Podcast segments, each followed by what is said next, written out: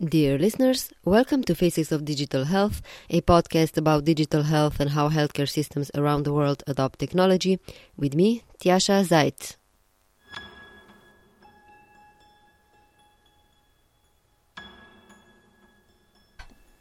Technically, we've never been more connected or had relationships with as many people as we do today thanks to social networks on the internet.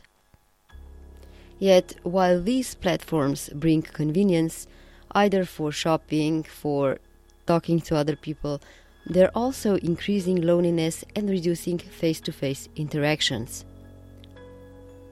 With the aging population, with the decreased number of children that people have, with migrations and many other factors, loneliness is becoming a global epidemic. However, technology doesn't necessarily have to be a problem. It can also facilitate easier pairing of individuals who wish to assist those lacking a real world social network. Papa is a company that provides social support by pairing older adults and families with trained and vetted companions known as Papa Pals. In this brief episode, you will listen to a discussion with Ellen Rudy, the former head of research and social impact, who I spoke with at HLTH 2023, where we discussed various challenges related with loneliness, the scale and complexity of all the factors that impact how we perceive it, and why solutions to mitigate it aren't simple. But we also discussed how technology can mitigate these issues as we move forward. Enjoy the show, and if you haven't yet, make sure to check out our newsletter. You can find it at fodh.substack.com. It's only published roughly once a month and offers an in depth view into specific topics. Now let's dive in.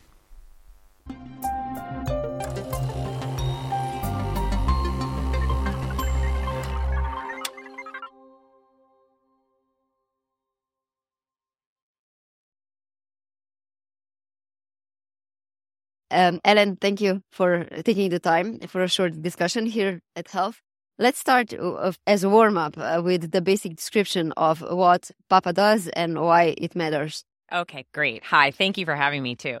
Um, Papa is a tech enabled company that actually connects humans to humans. Papa has a network of Papa Pals, that's what we call it. And they go out and they actually connect with older adults and vulnerable people to provide companionship, companion care, help with everyday activities. Why it matters is because one out of five people do not have anybody to help them.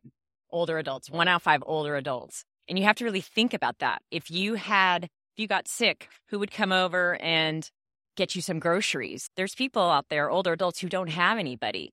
And without that, your health starts to deteriorate. So it's a preventive measure to have a company like Papa to provide social connection out there. Mm-hmm.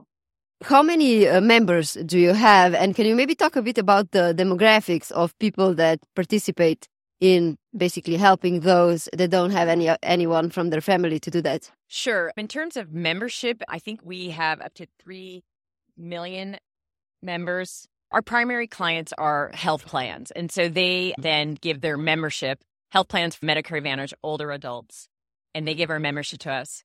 And, and then we go out and try to connect and offer our services. In terms of the PALs, it's really interesting. It's a lot of times it's actually people who early retired, more women than men. And we actually did a survey of some of our top pals. And what they said is that being a pal gave them a lot of purpose. So even though they're out there and it's it's a part-time job, that when they are done providing companionship to somebody, they feel better. They have more purpose. And I think that's a really interesting part of what drives uh, pals to continue being One of the things that you have mentioned on your website is also not exactly a tagline. We talk about what medicine is today. Food is medicine. And what you say is human connection is also medicine. So, can you talk a little bit more about that? When you think about someone's health, you have to think about it in, in, or we think about it in four different ways. You think about their physical health, their mental cognitive health, their social health and purpose. And so social health is a key part of someone's overall health. And so when we think of human connection as medicine, if you don't have strong social health, if you are lonely, if you don't have social support, if you don't have social resources, ways to get around so you can be out in the world, your health is going to deteriorate. And we've seen that actually in our data. We see we actually have reduction in emergency department visits. We've had reduction in readmission rates and actually a reduction in medical spend for people who are using Papa regularly. And what about younger populations? Do you have any pals that are basically younger adults? We do. We do. We have a whole mix. We have pals who are college students. It's a very convenient and flexible job they can have. Sometimes we have uh, pre med students because you're really out there learning how to be a caregiver. And then we have a really broad range of age groups. So anywhere from the 20s all the way up to the 60s or even 70s sometimes. Mm-hmm. What are some of the other services or uh, technologies that you see are really making a difference in this space? So, in the space of aging, loneliness, and older adults? I think that platforms that can help connect people, I think, are a really important thing right now. Because if you think about Vivek Murthy, he wrote his report on the epidemic of loneliness and he created a, a, fr- a framework and six pillars uh, to how to address the loneliness problem. And one of them is really to create a culture of connection again. And I think along the way, it's digital is, is a two edged sword, right? In some ways, it's actually disconnected us. The world is much convenient. You don't go to your local pharmacy anymore. And when I was a kid, I'd go with my mom to the pharmacist. We knew the per- we knew him. It was like an in- interaction, right? And every time you have an interact a human interaction, it feels good. And that's gone away. So how do we almost have to recreate that in society? And can I think tech can help that, but I don't ever think it's going to replace human connection. Mm-hmm. You alluded to an important question, which is why are we creating all this convenience with digital platforms if it basically means that people are stuck behind their computers to either order food, order their medicine, talk to their friends, and create time for meetings that never happen in person. It's one factor I think that's driving loneliness. I don't think it's the only factor. I think there's other factors as well, such as that older adults, for instance, are more likely to live alone. At the beginning of the century, one out of 10 older adults actually lived alone. Like most people had multi generational, that was normal, common. Now it's a, one out of four older adults live alone. And in our data, we actually see in the people we help, it's 40% of older adults live alone. So you have that. You have kinless people are married and don't have children anymore. So you don't have somebody to help them. And people don't get married. There's just a lot of factors, I think, that are driving this social disconnection. Digital, I think, is one of them, is true. I think it's just an unintended consequence that nobody's thought of. When you think about this, digital is so new. And when you think about older adults, my mom is 85. She's definitely a little bit she missed that train, right? There's no nothing that's going to actually get her to the way my son is with digital health.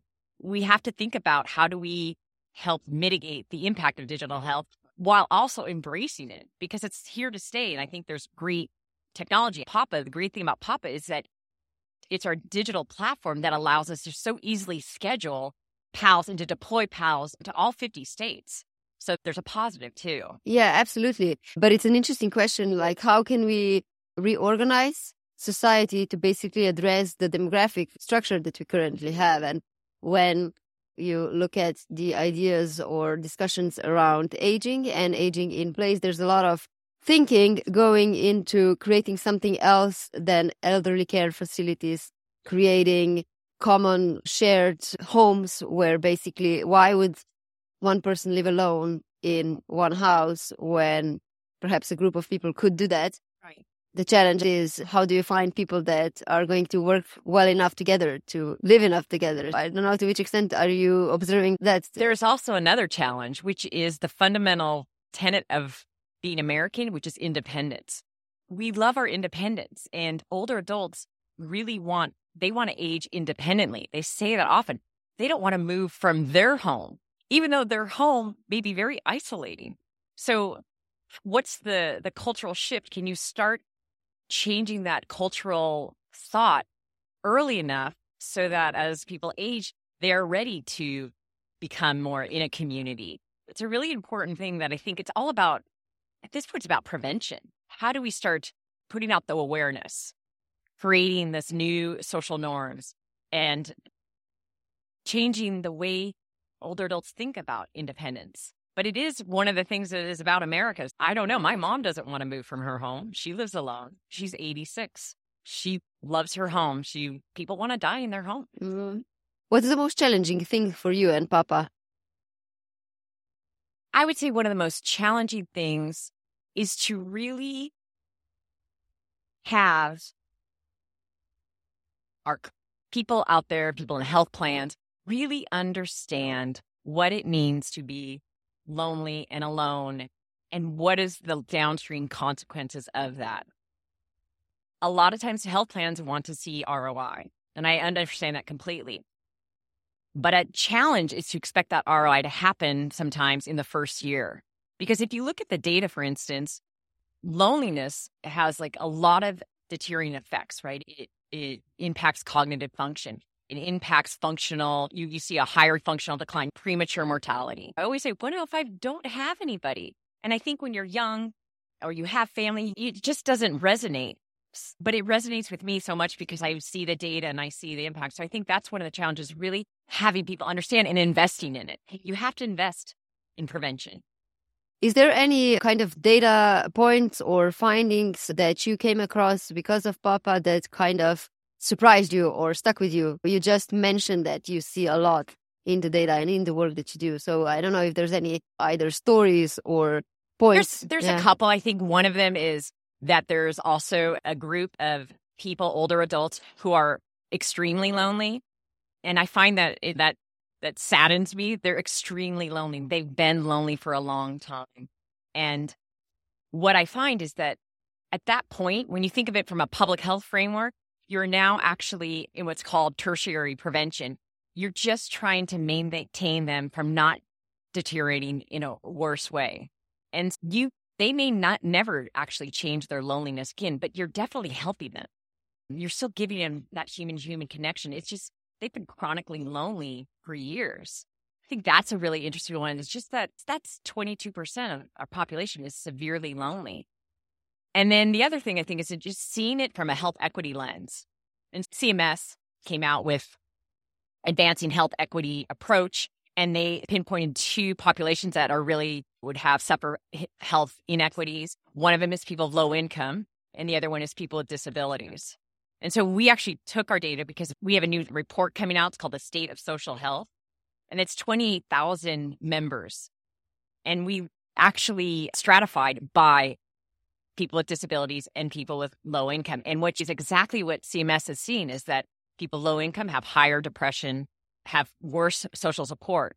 People with disabilities, it's that much worse. They really are like a group of people that we should be paying attention to specifically. And I think health plans actually can really make a great difference. I always say one out of five people do not have social support. For low income, it's one out of four. For people with disabilities, it's one out of three. So you can see that's a significant group that could really benefit from help in the social health, social connection, a service like Papa. Okay. Any last thoughts? Anything that you would like to add in terms of, I don't know, what you're optimistic about or what you think we are potentially not talking uh, enough about? I actually am encouraged that we are talking about loneliness and social isolation and that I'm encouraged that Vivek Murthy came out with a significant report. And I hope behind that we'll see policy. And so I'm actually encouraged because when the Surgeon General comes out with a report, and one of those pillars is we need pro connection policy, that's when you start seeing things change. And will that pro connection policy trickle down to health plans and Medicare Advantage plans actually taking a step? Then we'll really see a change in loneliness. It's a it's not an easy fix and it's not a quick fix, but it's an investment. And uh, I'm actually encouraged that we will see that. You've been listening to Faces of Digital Health, a proud member of the Health Podcast Network. If you enjoyed the show, do leave a rating or a review wherever you get your podcast, subscribe to the show, or follow us on LinkedIn. Additionally, check out our newsletter, you can find it at fodh.substack.com. That's fodh.substack.com. Stay tuned.